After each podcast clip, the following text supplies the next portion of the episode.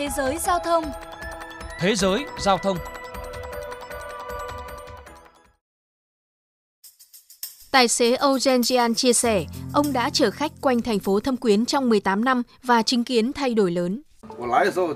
Khi tôi bắt đầu làm công việc này, tất cả chúng tôi đều lái xe buýt chạy bằng diesel. Vào năm 2016, khi quá trình điện khí hóa bắt đầu diễn ra, chúng tôi bắt đầu đi và vận hành những chiếc xe buýt điện thông minh. Có một sự khác biệt rất lớn, tôi cảm thấy thoải mái khi điều khiển xe buýt điện. Hệ thống thông minh cũng khiến mọi thứ tốt lên trong mọi phương diện. Nó dễ lái hơn, thân thiện với môi trường hơn và ít tiếng ồn. Theo Cơ quan Năng lượng Quốc tế, điện khí hóa là một trong những chiến lược quan trọng nhất để đạt được mục tiêu phát thải dòng carbon bằng không vào năm 2050. Tuy xe buýt ít gây ra hiện tượng nóng lên toàn cầu hơn so với xe tải, nhưng việc sử dụng xe buýt điện thay thế xe buýt chạy bằng diesel cũng sẽ góp phần giảm khoảng 5% trong tổng lượng khí thải của ngành giao thông. Chưa kể xe buýt điện sẽ cải thiện ngay chất lượng không khí tại khu vực dân cư. Tính đến năm 2021, sự thống trị của Trung Quốc trên thị trường xe điện là đáng kinh ngạc. Theo Hội đồng Quốc tế về Giao thông Sạch, hơn 90% tổng số xe buýt và xe tải điện trên toàn thế giới đang chạy trên đường phố Trung Quốc. Sự thay đổi này là một phần quan trọng trong chiến lược của Trung Quốc nhằm đạt được khả năng phát thải carbon bằng không vào năm 2050. Chuyên gia xe điện Elliot Richard nhận định, việc chuyển đổi từ xe chạy bằng diesel sang xe điện không chỉ diễn ra trong một đêm, đó là thành quả nhiều năm hoạch định và khối lượng công việc khổng lồ liên quan đến cơ sở hạ tầng. Dù vậy, cuộc cách mạng xanh này đã tạo ra sự khác biệt lớn về mặt nhận thức toàn cầu. Tuy nhiên, theo chuyên gia điện Richard, cho đến nay, những áp lực về ngân sách và hoạch định thiếu trình độ và khó khăn trong sắp xếp lại cơ sở hạ tầng ở các thành phố lâu đời là những lý do cản trở thế giới nhân rộng kinh nghiệm của Trung Quốc. Ông Itama, Phó Tổng Giám đốc Công ty Xe buýt Thâm Quyến cho biết về những lợi ích của xe điện. Khi bắt đầu dịch vụ, các vấn đề quan trọng nhất tác động đến chúng tôi, đó là chúng tôi không thể đảm bảo khả năng di chuyển quãng đường dài của một xe buýt điện vào ban ngày. Chúng tôi phải đưa các xe buýt quay trở lại trạm sạc để sạc pin lần thứ hai, sau đó tiếp tục dịch vụ với chiếc xe buýt khác. Dần dần chúng tôi giải quyết được vấn đề này. Giờ đây, xe buýt điện của chúng tôi gần như đã đạt được hiệu suất kỹ thuật tương đương xe buýt chạy bằng diesel trước đây. Ngoài ra, xe buýt điện còn mang lại nhiều lợi ích rõ ràng. Đối với siêu đô thị chằng chịt, tuyến đường 4-5 làn, tiếng ồn giao thông đã giảm đi một cách đáng kể. Lợi ích của việc điện khí hóa này còn vượt ra ngoài việc giảm lượng khí thải carbon. Xe buýt điện chạy êm hơn, vận hành rẻ hơn và ít cần bảo trì hơn so với xe buýt chạy bằng động cơ diesel.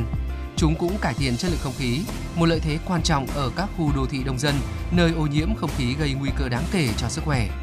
Hơn nữa, việc áp dụng xe buýt điện sẽ kích thích đổi mới và tạo việc làm trong lĩnh vực năng lượng sạch, thúc đẩy tăng trưởng kinh tế và phát triển công nghệ. Người dân rất hào hứng và vui mừng trước sự thay đổi này, một nam hành khách trẻ tuổi chia sẻ. Xe buýt điện diesel phát ra nhiều khói bụi, đặc biệt khi mà tôi đi bộ trên đường.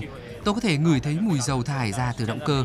Nó khiến tôi rất khó chịu, nhưng giờ đây thì mùi đó không còn nữa. Một nghiên cứu của Ngân hàng Thế giới về SZBG, nhà điều hành giao thông công cộng lớn nhất thành phố Thâm Quyến cho biết, lượng khí thải từ xe buýt điện trong thời gian hoạt động chỉ bằng 52% so với xe buýt diesel. Phân tích này tính đến cả lưới điện địa phương sản xuất khoảng một nửa lượng điện từ than đá. Các nhà nghiên cứu kết luận việc chuyển sang xe buýt điện giúp loại bỏ được 194.000 tấn carbon dioxide mỗi năm. Theo Tule, giám đốc điều hành công ty Sino Auto Insight có trụ sở tại Bắc Kinh, tình trạng ô nhiễm ở các thành phố Trung Quốc và nhận thức của người dân về rủi ro sức khỏe đã thúc đẩy chính quyền ưu tiên chuyển đổi trong giao thông công cộng theo hướng thân thiện với môi trường. Sự hỗ trợ tài chính mạnh mẽ từ chính phủ và cộng tác chặt chẽ với nhà sản xuất xe BID từ khi còn non trẻ và hiện nay là gã khổng lồ trong lĩnh vực xe điện đã góp phần lớn vào thành công ở Thâm Quyến. Hệ thống xe buýt ở 10 thành phố khác tại tỉnh Quảng Đông cũng như thành phố Hàng Châu, thủ phủ tỉnh Chiết Giang, hiện cũng chạy hoàn toàn bằng điện. Trong khi đó, hơn 90% hệ thống xe buýt ở những thành phố lớn như Bắc Kinh, Thượng Hải cũng chuyển sang dùng điện. Nhiều thành phố đặt mục tiêu chuyển đổi hoàn toàn sang xe buýt điện trước năm 2025.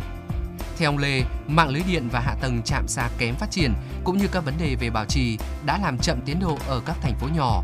Tuy vậy, ông Lê dự đoán hơn 70% mạng lưới xe buýt trên cả nước sẽ điện khí hóa vào năm 2030.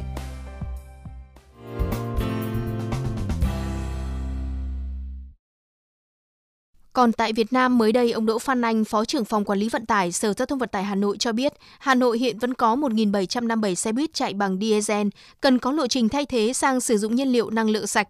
Số lượng phương tiện cũ đạt chuẩn khí thải thấp đang còn tương đối lớn, khi số xe buýt trên 5 năm chiếm tỷ lệ 39% và đạt dưới chuẩn Euro 4 chiếm 44,5%. Theo lộ trình, đến năm 2035, Hà Nội sẽ thay 50% xe buýt diesel bằng xe buýt điện. Tuy nhiên, thực tế hiện thành phố còn nhiều tồn tại như nguồn cung cấp xe buýt điện ở nước ta vẫn chủ yếu đến từ các công ty sản xuất lớn của Trung Quốc. Cùng với đó, việc chuyển sang xe buýt điện cần mức tiêu hao năng lượng điện lớn, tập trung theo các khu vực có điểm đầu cuối, depot xe buýt. Do vậy, cần có sự vào cuộc của ngành điện lực trong việc quy hoạch, nâng cấp nguồn điện để đảm bảo cung cấp đủ điện phục vụ cho hệ thống các trạm sạc. Đến đây, chuyên mục Thế giới Giao thông xin được khép lại. Cảm ơn quý thính giả đã chú ý lắng nghe.